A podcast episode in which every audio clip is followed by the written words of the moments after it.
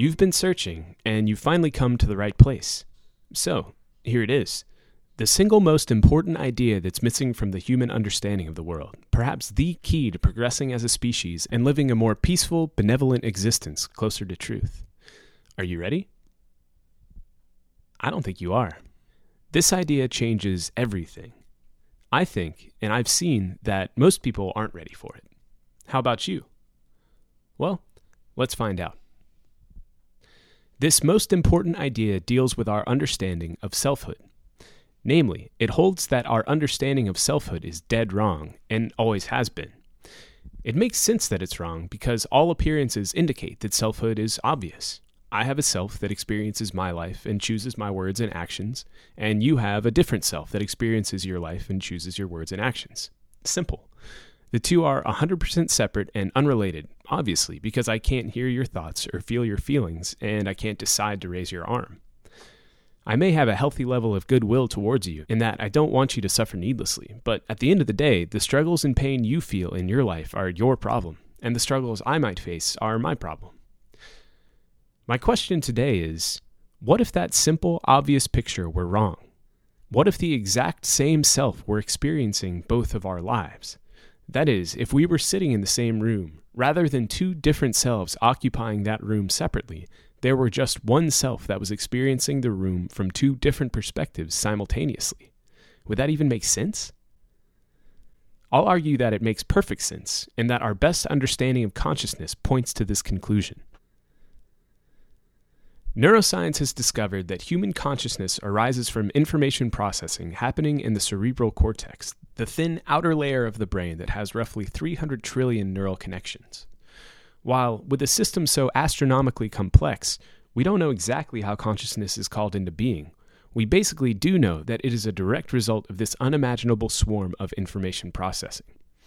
Consciousness, then, is not supernatural, it's inherent to and latent in nature. If information is processed in the exact way that leads to the feeling of any specific conscious sensation, then no matter where you process that information and how many times you replicate it, that conscious experience will arise identically each time. For example, if it were possible to record the exact chemical and electrical changes that happen across your 300 trillion cortical neural connections for the next five minutes, and then precisely repeat that information processing in another brain grown in a vat on Mars in 500 years, that brain would experience the exact series of sensations that make up the next five minutes of your life, including feeling like you. This means that the self that experiences your life is not inherently yours. It's just one tiny part of the consciousness inherent in nature that occurs in response to the information your brain processes. A finer point is that consciousness doesn't necessarily reflect what's true about the world, it just reflects exactly what the information being processed represents. You can think of a field of conscious potential that exists everywhere in space as one of the fundamental aspects of the universe. When some information is processed in such a way that leads to the existence of a conscious sensation localized somewhere in that field, then there has to be someone there to experience that sensation. It turns out that someone is always the same, just a subset of the whole field of conscious potential that exists everywhere and always. Fundamentally, you are not you, this human with a name and a personality and a life story. These things are just details relating to the lens through which you look out on the world. The real you is the one that experiences all of that stuff. The fundamental consciousness in the universe awakened through information processing by your brain. Why this should be the case is discussed in detail in episode 2 of this podcast. If you've listened to my podcast before, you know that this idea is a major theme of mine. I'm repeating it because what I'm saying is a tough sell, but I sincerely believe that it's true, and if it is true, it really does change everything. It's not easy to imagine when you're so accustomed to the traditional viewpoint, but understanding it really comes down to taking seriously the question where does my consciousness come from? and taking seriously the answer given by neuroscience. It comes from information processing in your ludicrously complicated brain, no matter where that brain happens to be in the universe. So, the key idea our civilization is missing is that our fundamental identities are one and the same, that of the consciousness inherent to the universe. The one who experiences my life is also the one who experiences your life. There's just no way for either of us to perceive that this is the case.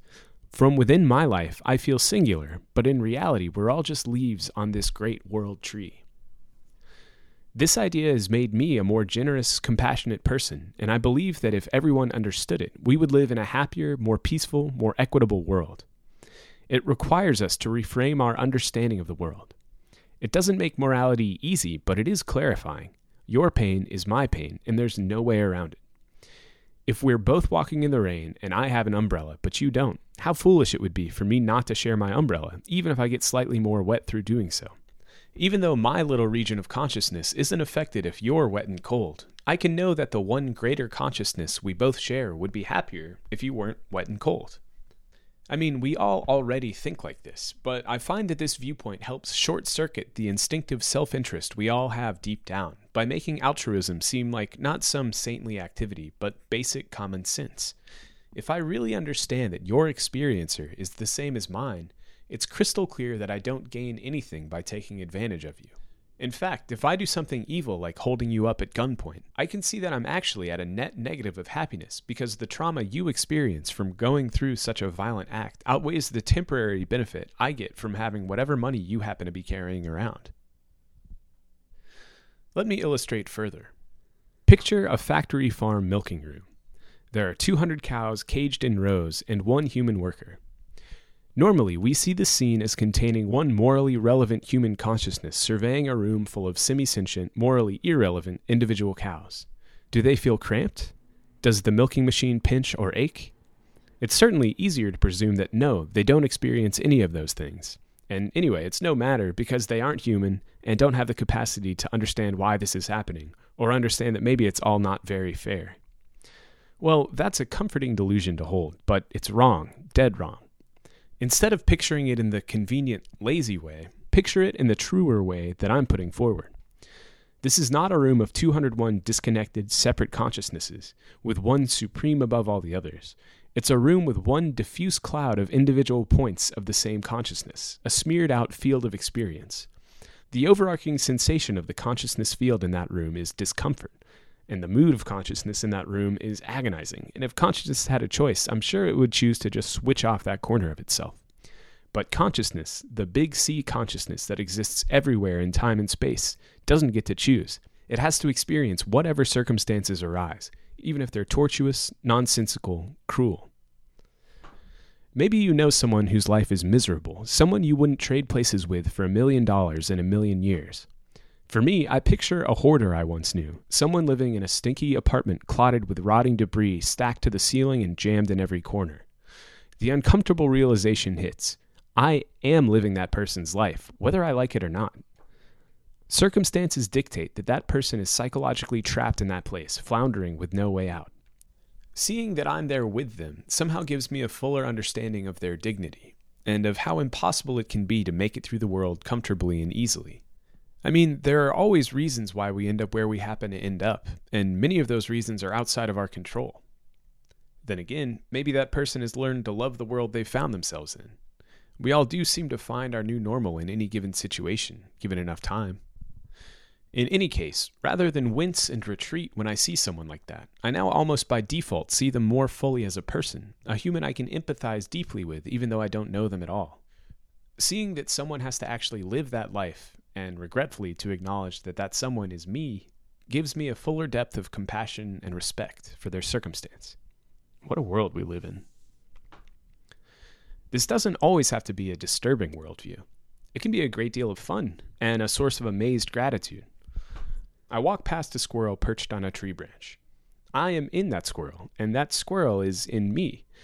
I get to experience the feeling of virtuosic branch gymnastics, leaping from tree to tree, I get to know the coziness of curling up in my nest on a stormy night, even the fear and rush of fleeing from a hunting cat, even the heart pounding final moments and the sting of talons being lifted off the ground and carried to my final end by an owl.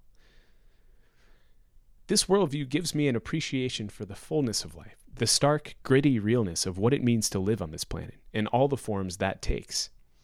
It gives me a sense of the unity that defines the universe, and overwhelming wonder when thinking about consciousness stretching through the cosmos, waking up on planets that we don't even know exist. It lifts me out of the dull, tired, naively self centered old worldview that humans take for granted into a harrowing, wiser, more compassionate, and more understanding view of my place, of all of our places in the world. It makes all our posturing and self centered striving look so bitterly foolish, so utterly and comprehensively missing the point. It makes my own human tendencies for self interest more apparent and sadly not much easier to overcome. I've become a vegetarian through pondering these thoughts, but not a vegan. I've volunteered more of my time and money helping others, but honestly, not by that much.